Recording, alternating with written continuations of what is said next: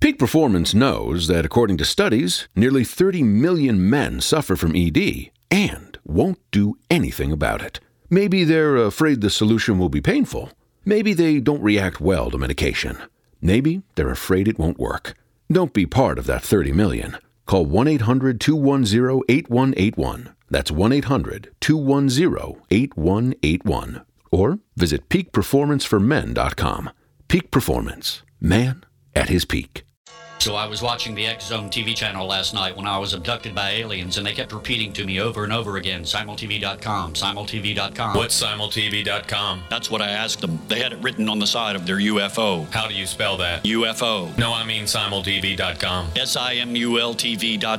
SIMULTV.com. Right. SIMULTV.com. Interesting that you were abducted by aliens in a SimulTV.com UFO last night. Oh, yeah? Yeah. Now that you mention it, I remember now last night I was awakened from a deep sleep. My great-grandmother was standing there. She said she'd come from the hereafter to tell me about SimulTV.com. She even spelled it out for me. SIMULTV.com, sonny boy. SIMULTV.com. SIMULTV.com, sonny boy. Wow. Yeah. Guys, you'll never guess what my psychic guru just told me. SIMULTV.com. Exactly. Are you guys psychic too? Of course. We all know about SimulTV.com. SIMULTV.com.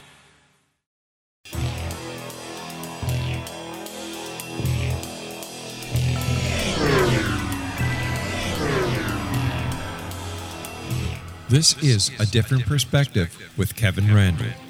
A retired U.S. Lieutenant Colonel, Kevin Randle has been studying UFOs for nearly 50 years. Kevin has investigated some of the most famous UFO cases in the world and has been consulted for dozens of documentaries about UFOs. Considered one of the leading experts into the Roswell UFO crash of 1947, Kevin has written more than 25 books about UFOs, including the recently published Roswell in the 21st Century. Now, here is the host of A Different Perspective, Kevin Randle.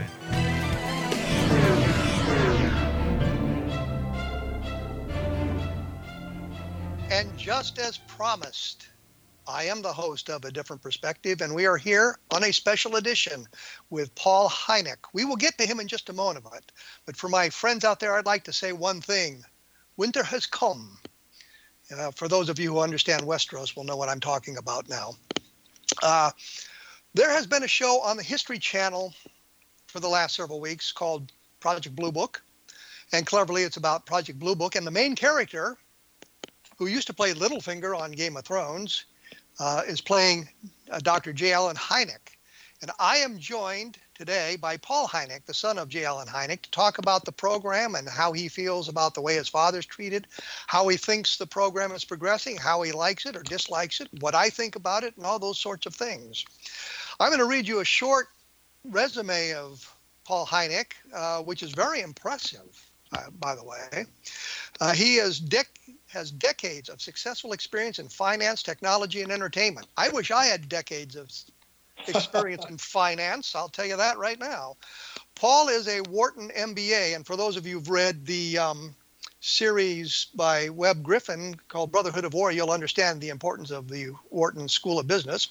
He's an adjunct professor of finance and accounting at Pepperdine University, which means he's not suffering through the cold like we are.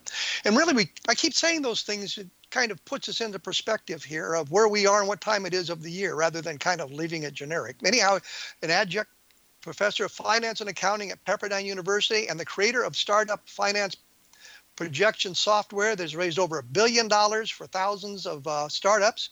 He has significant executive software and high-tech experience in the U.S., Europe, and Asia, which covers a lot of area. Paul was involved in, and here's the good parts, Paul was involved in making of Avatar, Lord of the Rings, Planet of the Apes, probably not the good one with Charlton Heston, Tintin, Real Steel, Warcraft, The Hobbit, Halo, Call of Duty, and numerous other movies and games.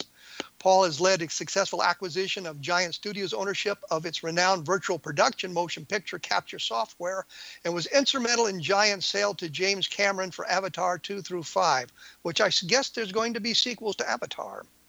Paul is a consultant on History's new hit show, Project Blue Book, which is what we'll be talking about, and was a technology consultant on, Man vs. Shark?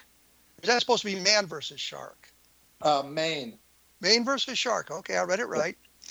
Which was on the Discovery Channel's Big Shark Week special in August, or will be, I guess, there in August of 2019.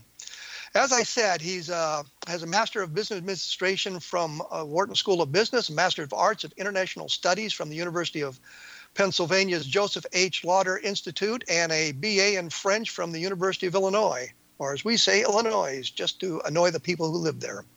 Paul's highly rated course at Pepperdine uses a curriculum he developed that combines elements of accounting, finance, personal finance, entrepreneurship, and negotiations. Also features diverse guest speakers, world experience, and great food. Paul Hynek, welcome to A Different Perspective. Thank you, Kevin. And I'm happy to bring you some California sunshine. You failed, pal. It's like 21 degrees below zero here, and it's even colder in Ontario. So there you have it. Hey, I've done my stint more than 20 winters in Chicago. And it's really cold there, too, by the way. Yeah, Siberia.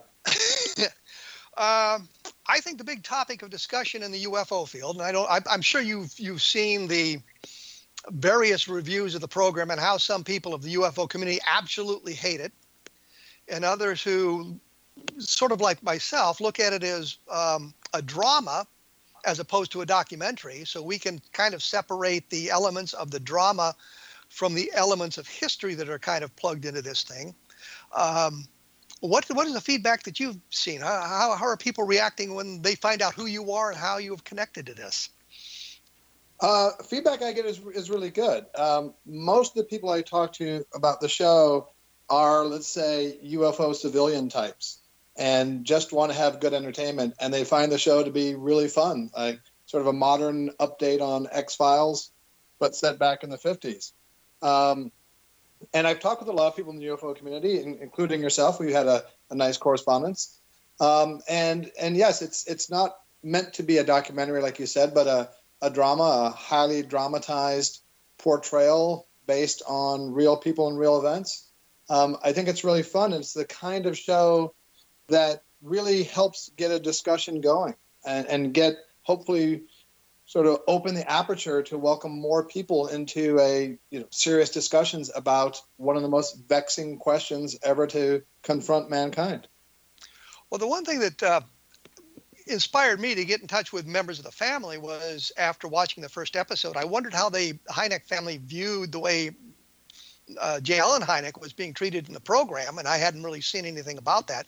That was kind of why I reached out to you to find out how you felt about it. And I mean, it's very fictionalized about his investigations of UFOs, and so I wondered, how do you deal with that, and are you pleased the way he is presented? Yeah, so this was a show that was going to be made using public domain aspects of my father's life, whether or not the family was involved, and the network was very gracious to allow us to be part of the show. My brother Joel and I, to give more input and sort of color as to my dad's character. One of the reasons we were happy to do that was, you may well agree that when I see portrayals of scientists, they often kind of look at them as Vulcans and just always using logic everywhere and not a living, breathing, warm human being. So we were very happy to get involved to provide a fuller portrait of what my father and my mother were like, both as people and their work with UFOs and the Air Force. And so we've been very happy with our ability to participate. And, the show is not striving to be accurate, but really to be authentic with how they sort of grok the characters of my mom and dad and use them in ways that are authentic and respectful in highly stretched circumstances. Well, I'm going to tell you a joke that a friend of mine, Bob Cornett, and I were going to play on your father, because we were both Air Force people, and we thought we'd put on our uniforms where he might be lecturing or somewhere, and walk up to him and quietly whispering to him, "Dr. Hynek, do you have the time?" and then leave. Anybody wondered what did these two Air Force guys come in and tell him that about that? Well, they just asked me the time. Who's going to believe that? We thought that would be a wonderful joke to play on him. Never had the opportunity, unfortunately. So he would have liked that. He had a very, very acute sense of humor. Well, we just thought that would be a wonderful thing to do because he could never explain it to anybody, I suppose. Well, I guess he might feel like he's sort of being downgraded because when the Blue Book folks approached him, it was 3 Air Force guys. So if there's only 2 coming later, then things might be simmering down a bit. I hadn't thought of it. I could have rounded up some of my other Air Force pals to visit with him, I suppose. Yes. So you're not concerned with the highly fictionalized way the program is going. You find that not to really harm, I guess, UFO research in any way, and kind of makes it more interesting? Well, I don't know if I'm really equipped to speak on effects on overall UFO research. I think it's more your wheelhouse. But in terms of how it portrays, my parents, I don't think people will watch this. And we've had a lot of people ask us questions about small things, like, is that what your house looked like and things like that. But I think most people understand that this is not meant to be, my dad was not likely looking into a tank with some kind of alien creature or holding an alien skull. There was not a Russian spy. So I think it's clearly understood. And also, history is going to great efforts to allow people to see real live things. At the end of each show, they show, a few seconds of real aspects of the case. There's interviews with our family and Jacques Vallée and Richard Dolan and others talking in more details about the real cases.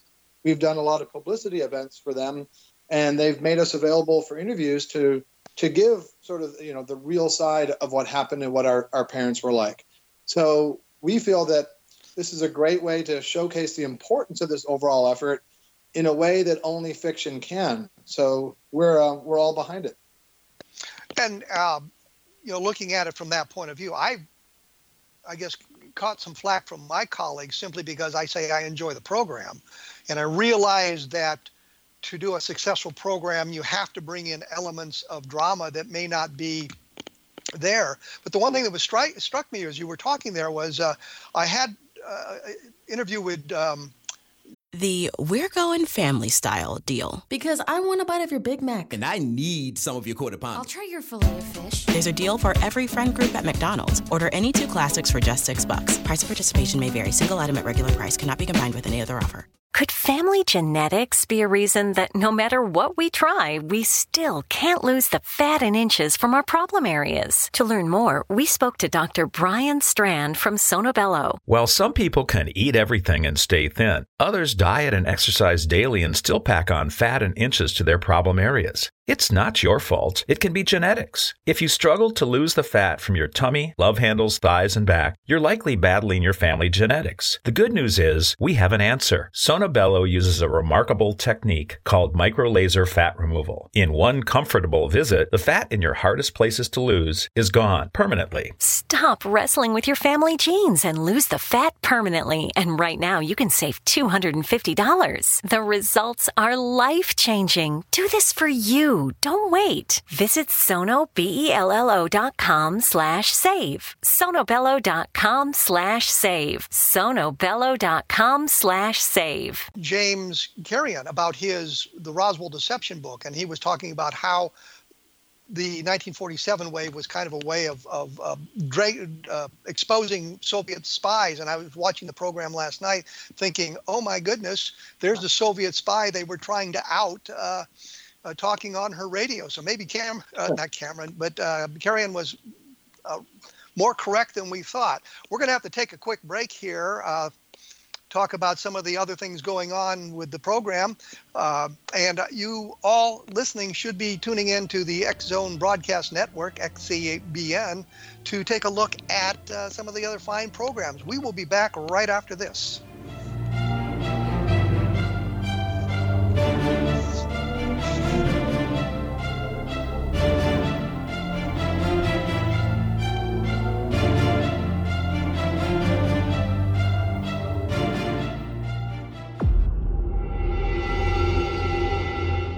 Whether you're a skeptic or a believer, join me, Rob McConnell, as together we'll investigate the world of the paranormal and the science of parapsychology here on the X-Zone Radio TV show on XZBN and the X-Zone TV channel on SimulTV. Since 1990, the X-Zone Radio TV show has been the place where people dare to believe and dare to be heard.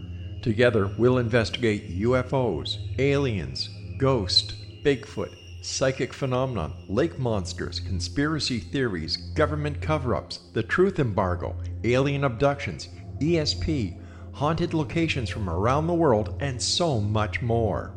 With over 28 years of broadcasting and more than 4,500 individual guests, the X-Zone is truly a place where fact is fiction and fiction is reality, as evidenced by the credibility, integrity, and professionalism of the guests that we bring to our international audience. If you have seen a UFO, had a close encounter, seen a ghost, Bigfoot, lake monster, or a story that you would like to share or have investigated, contact me, Rob McConnell, by sending me your email to xzone@xzoneradiotv.com, or you can call toll-free 1-800-610-7035 extension 143 and on Skype X-Zone Radio TV. For more information on the X-Zone Radio TV show with yours truly, Rob McConnell, visit www.xzoneradiotv.com or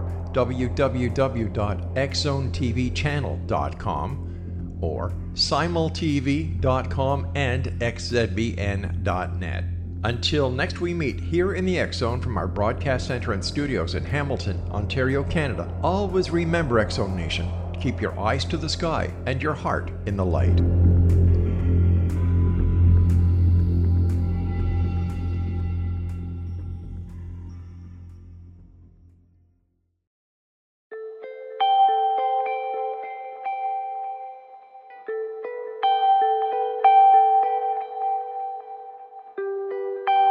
It's hard to listen to the news without realizing we're living in volatile, unprecedented times. Yet never has there been such an opportunity to transform the human condition. As old structures fail, where can we find the guidance to co-create a better way? Find Your Path Home is an ever-evolving, leading-edge information, education, and healing resource center designed to support and guide you on your path to unity and enlightenment. Based on sound principles employed by shaman worldwide, we provide techniques that can support you through the current transitions, offering online shamanic classes, international long-distance shamanic healing sessions, complimentary Mission Evolution radio episodes and Stairway to Heaven TV vignettes, seminars, retreats, and much more. All of this can be found on findyourpathhome.com.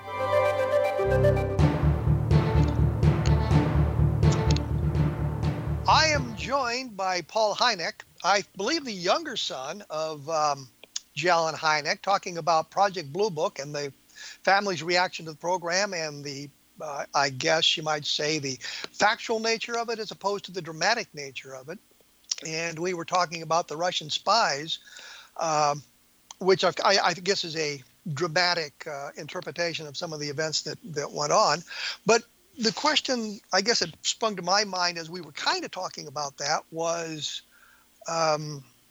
how much did you get of his investigations of UFOs? Did it come up in dinner table conversation, for example, or were you well involved with it? Were you excited about UFOs, or did you not care? Okay. And yes, I'm the fourth of five children of my parents. I was fascinated by it. Somebody asked me once, when did you first,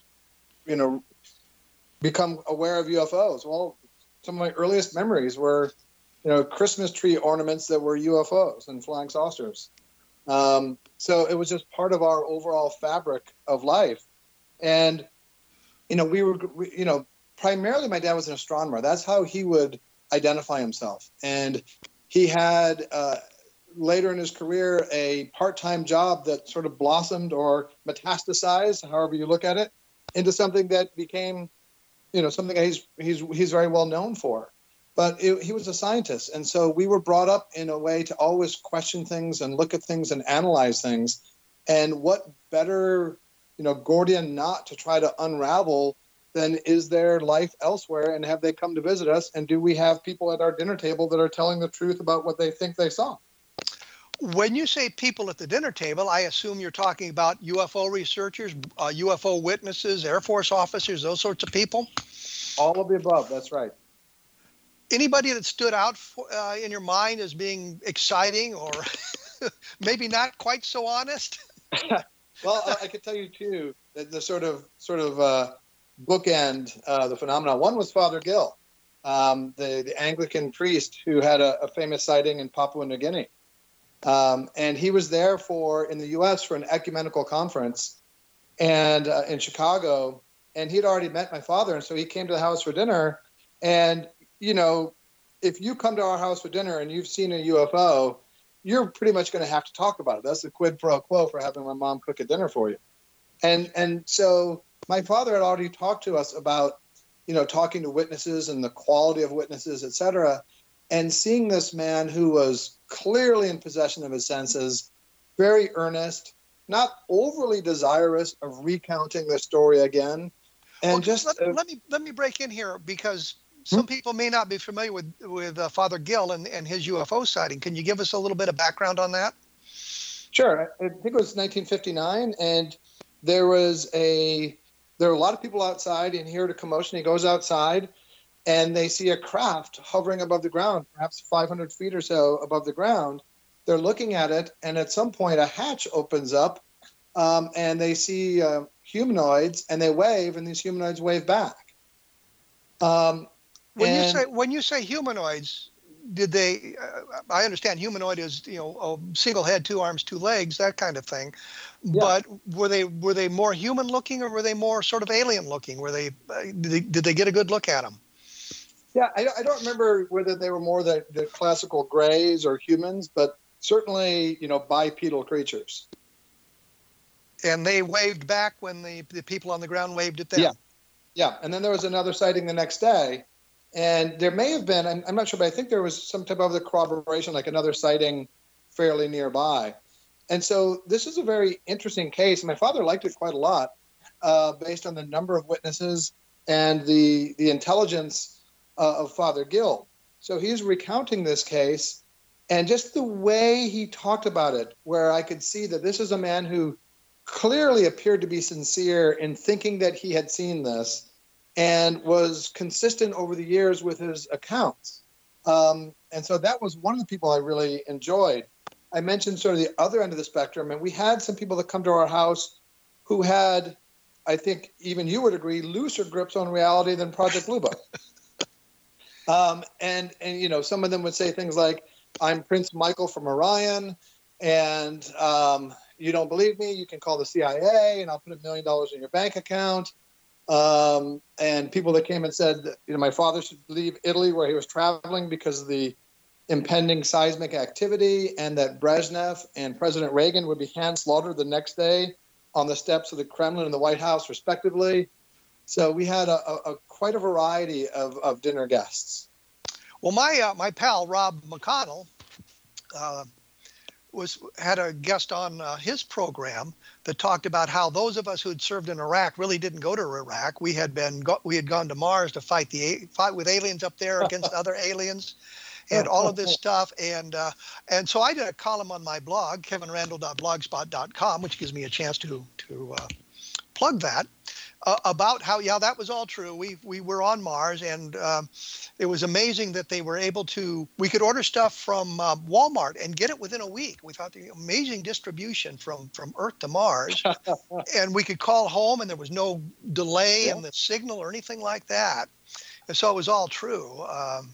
But I don't understand why people would listen to that sort of thing. I can understand why your father would have people over who would tell these wild stories, because that's part of ufology. I wouldn't say that he had them over.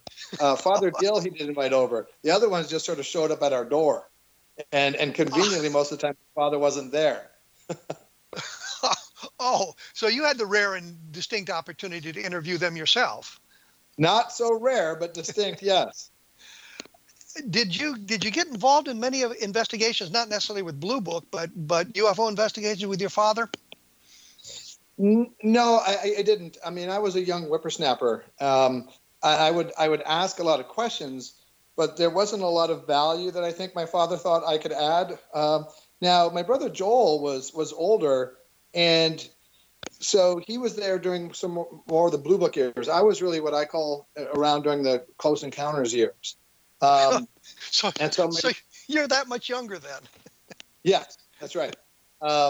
And my brother Joel, at my father's request, would tape conversations to record them, to have them for archive. So, you know, I remember I tried to earn my junior field investigator badge one day because a call came in and I was talking to the person, and I took my father out there, and turned out the guy was just completely nuts, and almost violently so. He had this big knife. And so I just had to get my dad out of there. And I think that was probably the end of my investigatory career. A big knife, a crock. Could family genetics be a reason that no matter what we try, we still can't lose the fat and inches from our problem areas? To learn more, we spoke to Dr. Brian Strand from Sonobello. While some people can eat everything and stay thin, others diet and exercise daily and still pack on fat and inches to their problem areas. It's not your fault. It can be genetics. If you struggle to lose the fat from your tummy, love handles, thighs, and back, you're likely battling your family genetics. The good news is we have an answer. Sonobello uses a remarkable technique called microlaser fat removal. In one comfortable visit, the fat in your hardest places to lose is gone permanently. Stop wrestling with your family genes and lose the fat permanently. And right now, you can save $250. The results are life-changing. Do this for you. Don't wait. Visit sonobello.com/save. Sonobello.com/save. Sonobello.com/save. The Dial Dundee knife? Yeah. That's a knife. Yeah. Was there any cases that your father was involved in that kind of caught your fancy as well, that he maybe discussed with you or something like that? Well, we mentioned the Father Gill one. He also liked Socorro quite a lot, Lonnie Zamora. It was a very interesting case, and Rendlesham Forest, and a variety of others. But, you know, for my dad, and, you know, a lot of people would ask me, did your dad ever see a UFO? And I've seen accounts that he saw two things that he couldn't explain, but he didn't attach a lot of credence to it because it's just one person seeing something. Okay, there's not a lot that you do with that. So, and he also didn't like to talk about things that he may have seen himself, because that would tend to sort of impugn his own integrity as just an impartial observer of a phenomena, as opposed to somebody who's been contacted or had his own special experience. Well, in my own case, you know, people say, well, have you ever seen a UFO? And most of the time I say no, because it's just not worth going into the explanation. But when I was growing up in Denver, I was a member of the Denver UFO Society, which I think is still going on. And we had a big get-together down in Castle Rock, which is south of Denver, one night. And we were sitting around the campfire watching, and we saw a light go overhead, got directly overhead, flashed once, and continued on. This was back in the days when the sky wasn't littered with satellites.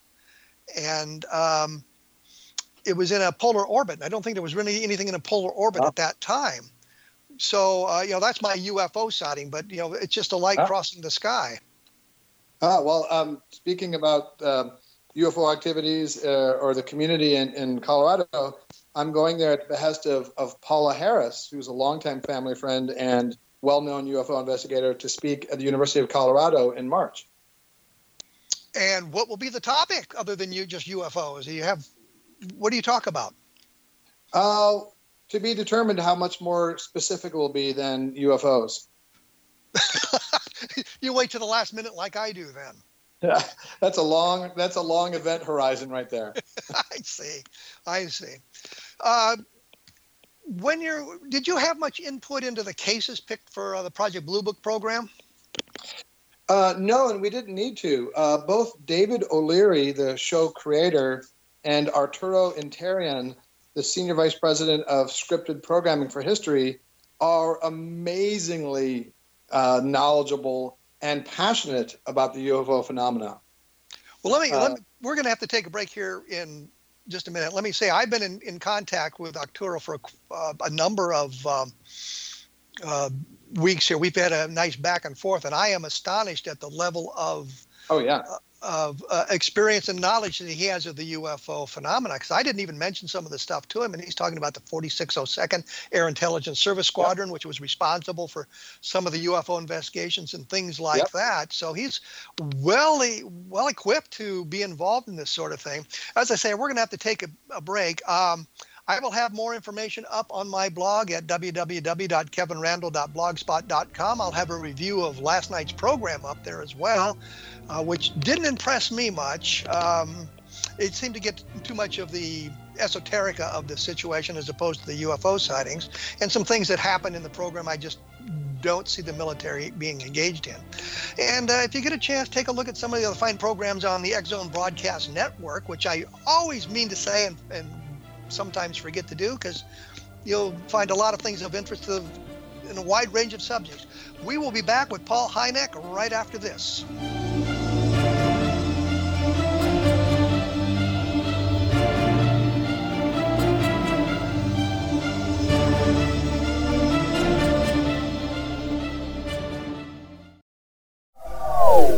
They are here, and they've been here for thousands of years, making their presence known in the shadows. They might be seen by a lonely motorist on a deserted road late at night, or by a frightened and confused husband in the bedroom he is sharing with his wife. But who are they? What do they want? Why are they here? Perhaps most concerning, has the government been aware of their presence all along? The new book by Ellie Marzulli, UFO Disclosure, The 70-Year Cover-Up Exposed, delves into the world of UFOs. Can full disclosure be soon?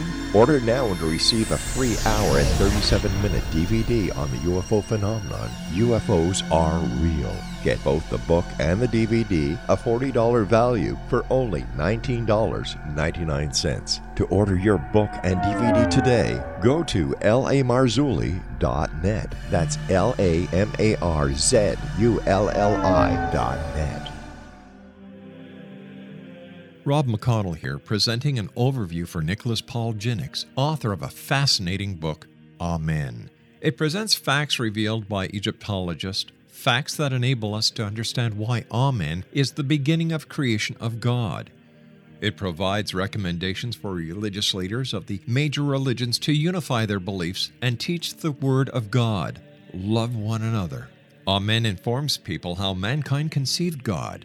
It was the Egyptians that developed the concepts of a soul, a hereafter, and Son of God. And finally, after the worship of many gods, they conceived the belief in one universal God, the maker of all there is.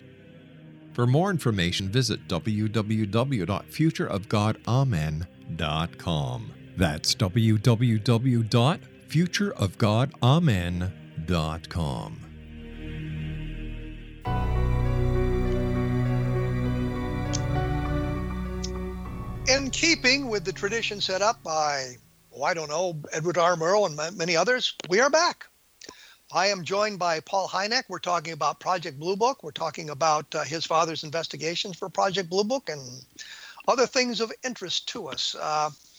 When we went away, we were kind of talking about the expertise of the showrunners, the people involved with the making of the program. And they kind of picked the cases that would be looked at for the program. Yes, no? That's right.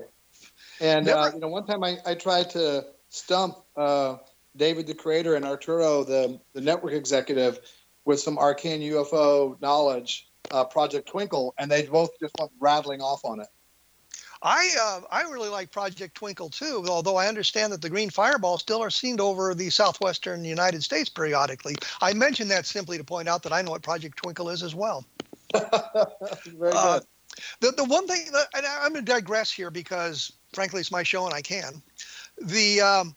Ruppelt, in his book, was talking about Project Twinkle, and they had a plan to set up cameras to try to photograph these things. And it never came about. But if you go through the Project Twinkle document, you find out that there was a camera that had been deployed, and it had gotten some pictures. And I always wondered, I've always tried to find those pictures, and I've never had any success with it. But there was a camera deployed in an attempt to photograph one of the green fireballs, and it just didn't pan out. But So they picked the programming, they picked the cases they wanted. I've noticed that the timeline is skewed as well, because we started out with, the Fargo, North Dakota Gorman case from 1948. And then we jumped to 1952. Then we were 1951. And last night we were back to 1948.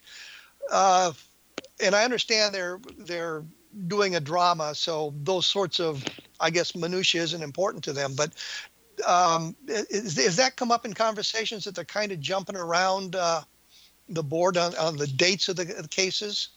Oh, sure. And they're certainly aware of that.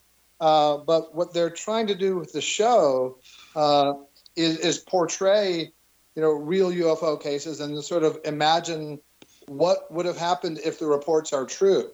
And it fits better in the narrative arc to sort of change the order around, but still to present the real life versions of the cases at the end of each episode. Well, last night's episode, and if you haven't watched it and you want to, spoilers ahead. They break into, I guess, a top secret lab, and they find, you mentioned it earlier, an alien in a jacuzzi. Okay, a jacuzzi, a big tube floating around in there. And there was actually a hint, it might be alive. I don't know if that was just something that I picked up and but does that worry you at all about the whether the alien's alive or not, you mean? No. I mean, the fact that they get into this top secret lab. Well, I guess what bothered me was it's a top secret lab, and they got in there awfully easily. And yeah, sure. And Littlefinger was taking, I shouldn't say that. Dr. Hynek was taking pictures. Yeah.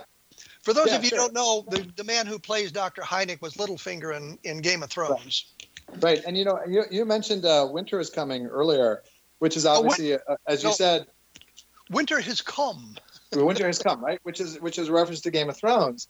Now, if the producers of Game of Thrones had made a documentary, first of all, well, that didn't exist, but if they made a documentary about the Middle Ages and all that, people wouldn't be talking about that. But just like with Close Encounters, which is a fictional piece, the word Close Encounters, that phrase that my father coined, has entered the vernacular. And that's the power of these fictionalized portrayals of whether or not they're based on real life circumstances to get attention and people talking about a phenomenon, which is something that my dad felt was very important. He was really I mentioned an astronomer and a popularizer of science. And he enjoyed the effect that Close Encounters had on getting people to look at UFOs as a serious phenomenon. And I think he'd feel the same way about this show as well. Well, I think the difference is there when you talk about Game of Thrones, it's not predicated on European history. As we're not saying, well, based on true events in European history, although some of us can identify some of the true events. But trappings, right? But with Project Blue Book, they say, it was suggested by real events or based on true stories or something like that. So there's a difference there that they're kind of hinting. Maybe there's more validity to the more validity than is really in the program. And I understand the difference between the drama and the history, and you're not making a documentary, but that based on real events is kind of worrisome to.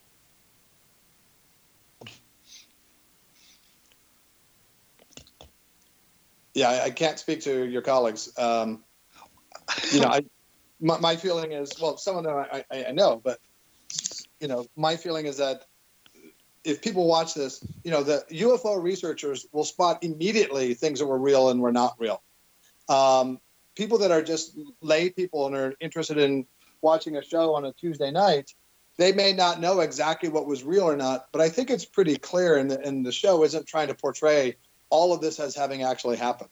So, I'm comfortable with how the show is portrayed, yes, based on real events, and then they're off to the races after about 5 minutes. I think last night it didn't take them 5 minutes, but the one thing that I liked about last night's program is at the very end, and I don't know how many people stick around to read those things, but it talked about the Chiles-Whitted case, which is the airline pilots who saw the thing flash by their airplane back in 1948.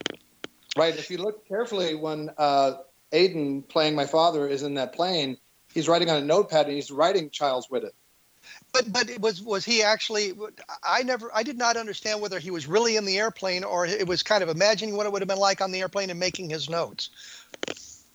So yeah, he was maybe that's best left for interpretation.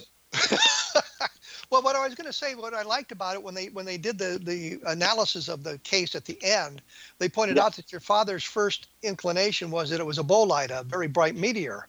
Right. Right. And looking at the case and looking at what Chiles and Whitted said, and I've seen the Air Force file and everything else has been written on it. And there was an interesting thing on YouTube that I picked up a long time ago now called compilation Meteor Fall Compilation. It was 3 minutes and 19 seconds, and it was somebody put together all these videos that have made of meteor falls over the last several years after we all got cameras and phones and everything. And when you watch the things break up, as they come apart, we get to see it and we get to slow it down and look at it. But if you caught an instant of that or part of it, it would look like a lighted cockpit and square windows trailing fire out the end. And I think that the Chiles-Whitted case is explained by that, especially when you bring in the Zahn 4.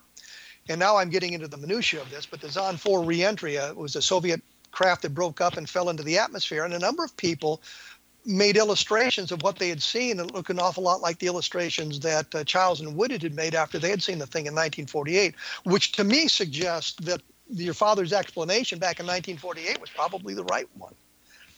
Right. So that's right. That's interesting, right? So you have this dramatic portrayal of what it could have been and the effects it has and, the possible occupants of these crafts and their luxurious, tank accommodations in some Air Force base, being, watched over by Werner von Braun, who my father actually did meet. But then at the end of the show, they tell you, okay, well, Dr. Hynek said he thought this was a meteor. So it would be clear then that most of that stuff then actually didn't happen.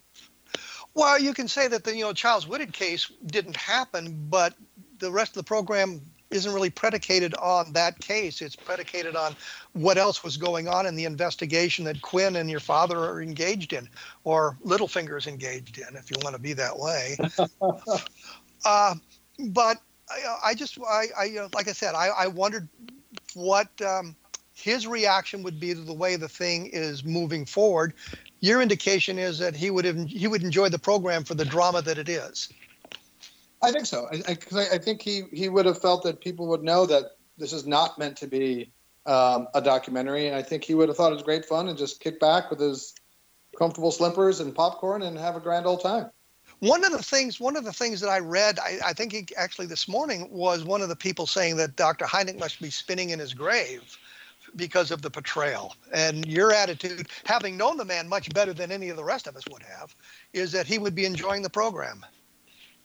Yeah, it's hard for a son to predict what his father would think about something sometimes, but I don't, I think he would think that it's doing a service in getting people to have an open look at a phenomenon that is not going away, and that's portrayed in a way that's kind of a barn-burning serial. And so we look at it. I look at it as a drama with a X-Files vibe to it that is based very loosely on the Project Blue Book files and that investigation. But I don't see that as a major problem. And I think you're right that it's getting people interested in UFOs who may not have had any interest in it. Yeah. I know when I watch some of these reality TV programs, one of the first things I do is check to see how much information is available on this reality and how accurate it might be portrayed. We are going to have to take another quick break here because we're just getting up against the time. As I say, take a look at my blog at www.kevinrandle.blogspot.com. And if you would like more information on the Lonnie Zamora case, that Socorro, New Mexico case that was mentioned just a moment ago, I did a book, Encounter in the Desert, which is about the Lonnie Zamora case and all of that went on. Also, just remember to take a look at the X-Zone Broadcast Network website, see if there's some programs on there that will excite you and bring you to the other programs when you get a chance. I will be back in just a few seconds with Paul Hynek. We will be talking about the Project Blue Book program. Say that fast, really. Say that 3 times really fast. We will be back right after this.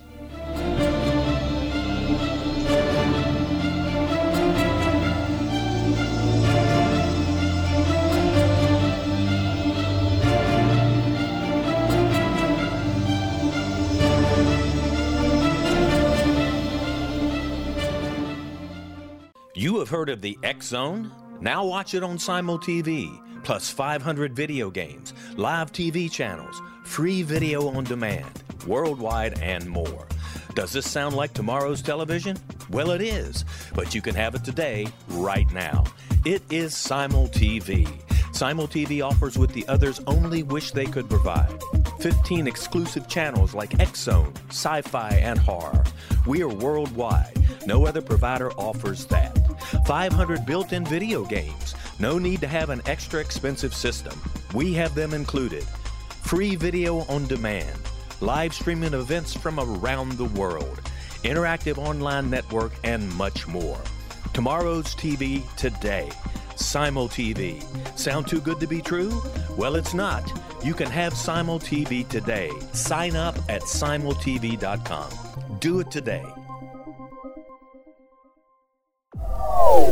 They are here, and they've been here for thousands of years, making their presence known in the shadows. They might be seen by a lonely motorist on a deserted road late at night, or by a frightened and confused husband in the bedroom he is sharing with his wife. But who are they? What do they want? Why are they here? Perhaps most concerning, has the government been aware of their presence all along? The new book by Ellie Marzulli, UFO Disclosure, The 70-Year Cover-Up Exposed, delves into the world of UFOs. Can full disclosure be soon? Order now and receive a free hour and 37-minute DVD on the UFO phenomenon. UFOs are real. Get both the book and the DVD, a $40 value, for only $19.99. To order your book and DVD today, go to lamarzulli.net. That's lamarzulli.net. So I was watching the X-Zone TV channel last night when I was abducted by aliens, and they kept repeating to me over and over again, simultv.com, simultv.com. What's simultv.com? That's what I asked them. They had it written on the side of their UFO. How do you spell that? UFO. No, I mean simultv.com. simultv.com. simultv.com. Right. simultv.com. Interesting that you were abducted by aliens in a simultv.com UFO last night. Oh, yeah? Yeah. Now that you mention it, I remember now last night I was awakened from a deep sleep. My great-grandmother was standing there. She said she'd come from the hereafter to tell me about simultv.com. She even spelled it out for me. simultv.com, sonny boy. simultv.com. simultv.com, sonny boy. Wow. Yeah. Guys, you'll never guess what my psychic guru just told me. simultv.com. Exactly. Are you guys psychic too? Of course. We all know about simultv.com. simultv.com. I am here with Paul Hynek, the younger son of J. Allen Hynek. We're talking about Project Blue Book, the program, and how it all comes together, and UFO sightings and all of that good stuff. And we were kind of looking at how his father might have treated the program. But let me take it a step further, because I actually met Mimi Hynek as well, especially when we did the Roswell dig back in the early 1990s. Mm-hmm. What would your mother think about the program and the way she's portrayed in it? I think my dad would have thought, oh, it's great fun. My mom would have said, oh, it's a bunch of nonsense, and they don't need to have me in there. That's what I think she would have said. And Joel's in it. Yeah. Well, Joel is kind of an amalgamation of all the family, of all the children, including the daughters. Yeah. And one of the things we've showed them, they just in a show like this, you don't have that much time to develop the characters, the children's characters. But the reality in our house was, my brother Scott got his PhD from MIT, so he's a very smart scientist and engineer. And Joel is making nitroglycerin and making a jet engine in the backyard and doing shortwave or ham radio. So there's a lot more richness that could be tapped from the children's lives and that the producers may delve into in upcoming episodes. I don't know.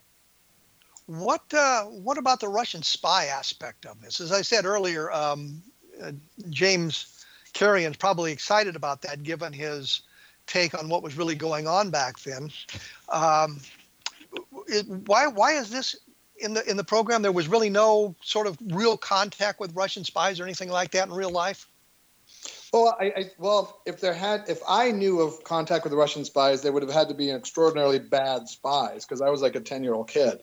But I think one of the things that the show does is, set against the backdrop of this is really one of the, because Project Blue Book, and you mentioned the 4602nd, the Air Squadron, which really started siphoning off the cases, I think around 1953 from Project Blue Book, that were the most promising ones for the Air Force to reverse engineer propulsion systems, et cetera, and leaving Blue Book mainly a PR exercise to tamp down hysteria.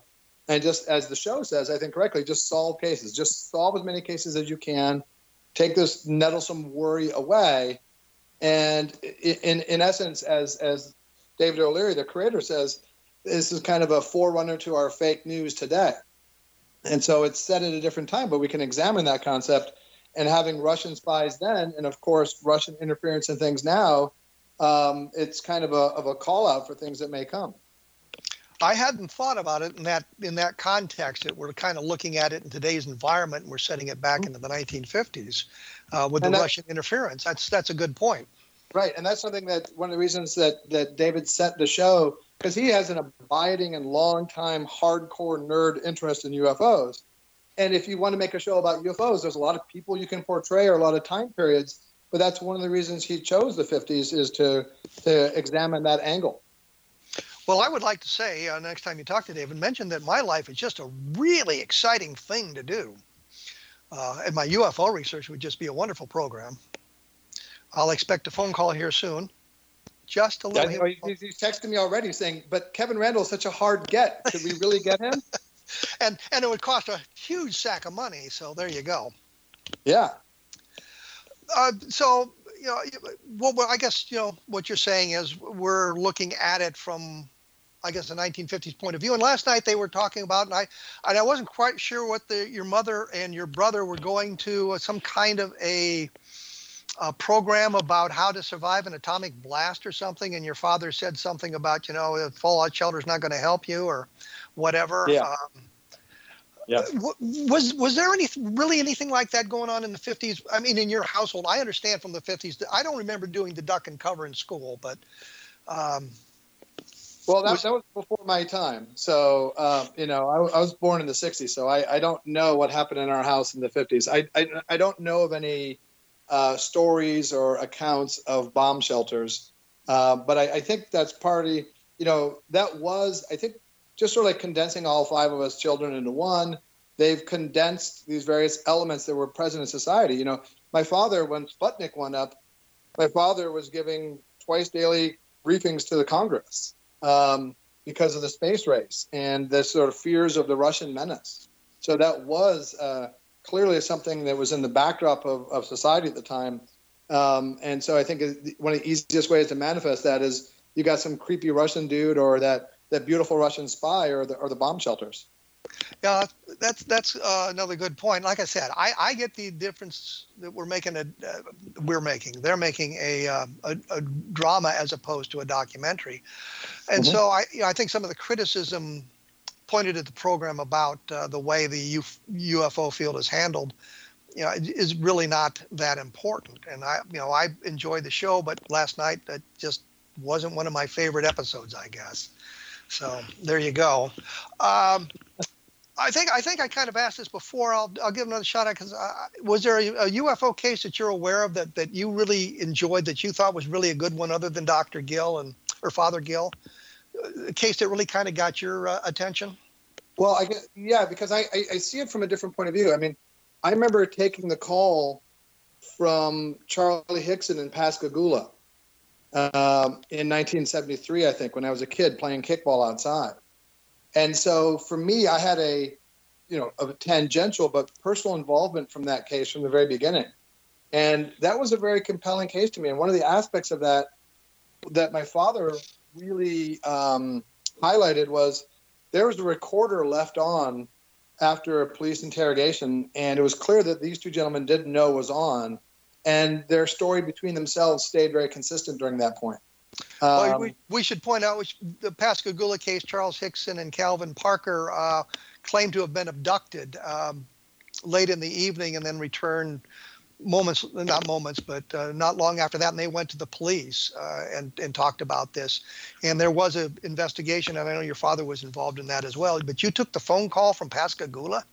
Yeah, and for me, I wanted to get back outside and play with my friends. And there's this guy with his extraordinarily drawn-out southern drawl. The word Pascagoula seemed like it took 3 minutes to get out. And I just wanted to scribble down what I needed and get back out and play kickball. Well, when you say scribble down what you needed, was there a protocol in your house for taking phone calls? Yeah, I'd like to say that we were, it was like a military drill every day that we went through on, the who, what, when, where, and why. But no, I just scrawled down, a last name and Pascagoula and a phone number, and I was back out. Well, there you go. Your opportunity for the big time, and you wanted to go. I blew it, right? Yeah, absolutely. On a silver Mississippi platter. Did you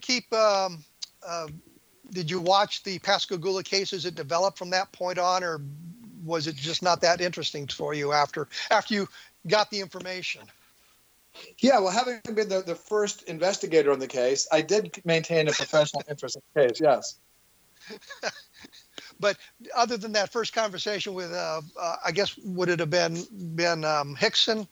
You didn't interview them again then? No, because I think they wanted to have, the benefit of other experts in the field take over after I had, launched it so capably. Okay, we'll go with that. In the last couple of minutes we have here, other than Pascagoula's case, and then that's post Blue Book, of course. Right. Other cases that you were interested in, I think you said Bentwaters, which would be the Rendlesham Forest case. Yeah. And Roswell, something that you're an expert on. To me, one of the interesting things about Roswell is you've got and you may correct me on the various titles, et cetera, but you have the person, somebody at the Air Force Base okays an article to go out in the newspaper saying we captured a flying saucer, right? And they quickly walk that back. But to me, that's just a fascinating thing that somebody at the base who had authority to make this, the press information officer, whoever it was, who had the authority to do that, decided that it was a good idea to announce they'd caught a flying saucer. Well, the authority was Colonel Blanchard, who was the base commander, and he ordered the public affairs officer, Walter Hott, to issue the press release. So it was Blanchard who ended up as a four-star general, so this great mistake that people claim he made didn't harm his career at all. Right, and so... And to me, that, because people ask me about Roswell, like I just by birthright am an expert, and I'm not. But to me, that one aspect of the case is fascinating, because clearly Blanchard would not have just johnnied off and done this without what he felt was sufficient evidence to make, the largest claim he's ever going to make in his career. Well, I'm going to have to leave it on that note because we're just flat running out of time. But if you want to know more about Roswell, you should read Roswell in the 21st Century by that well-renowned, world-famous author, Kevin Randle. Available at Amazon as a Kindle book, so you can get it immediately if you need it. Paul Hynek, thank you so much for taking some time from what I assume is a very busy schedule to chat with us about Project Blue Book. My pleasure, Kevin. I enjoyed it. Okay. Thank you. For those of you who want more information, I'll have some up on my blog at kevinrandle.blogspot.com later today, maybe tomorrow, so you can learn something about that with kind of a synopsis of last night's episode and that sort of thing. I mentioned it earlier. I'll mention it again. The Roswell book is Roswell in the 21st Century, which is sort of a cold case investigation of the Roswell case, looking at it from frankly, a different perspective and trying to bring some logic to all the stuff that's been floating around by that. Also, take a look at xzbn.net, which is the X-Zone Broadcast Network, and you'll find, I think, many interesting programs for those of you who have different interests than just UFOs into the paranormal and that sort of thing. You can take a look at some of those interesting programs. And, of course, Rob McConnell's program, the X-Zone program, which I think is always entertaining, if nothing else. As I say, this has been a special edition of A Different Perspective. I was joined by Paul Hynek, and we will return sometime soon. Thank you for tuning in.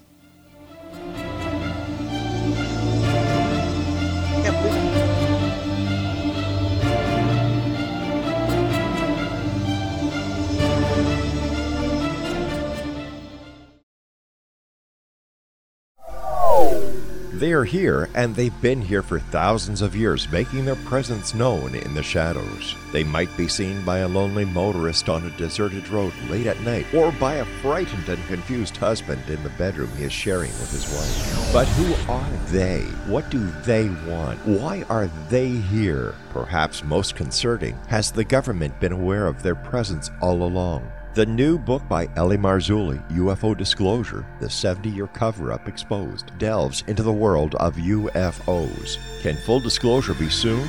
Order now and receive a free hour and 37-minute DVD on the UFO phenomenon. UFOs are real. Get both the book and the DVD, a $40 value, for only $19.99. To order your book and DVD today, go to lamarzulli.net. That's lamarzulli.net.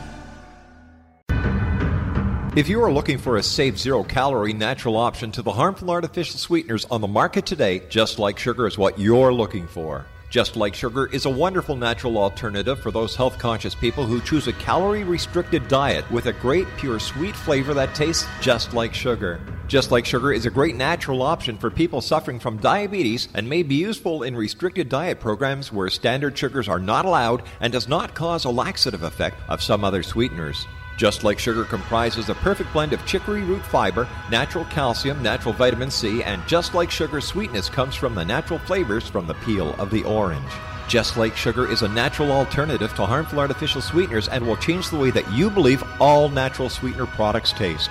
Just Like Sugar is available at your local Whole Foods markets, Wild Oats markets, Henry's, Sun Harvest, and many other fine natural food stores in the U.S., Canada, and worldwide. You have heard of the X-Zone? Now watch it on SimulTV, plus 500 video games, live TV channels, free video on demand, worldwide, and more. Does this sound like tomorrow's television? Well, it is, but you can have it today, right now. It is SimulTV. SimulTV offers what the others only wish they could provide. 15 exclusive channels like X-Zone, Sci-Fi, and Horror. We are worldwide. No other provider offers that. 500 built-in video games. No need to have an extra expensive system. We have them included. Free video on demand. Live streaming events from around the world. Interactive online network, and much more. Tomorrow's TV today. SimulTV. Sound too good to be true? Well, it's not. You can have SimulTV today. Sign up at simultv.com. Do it today.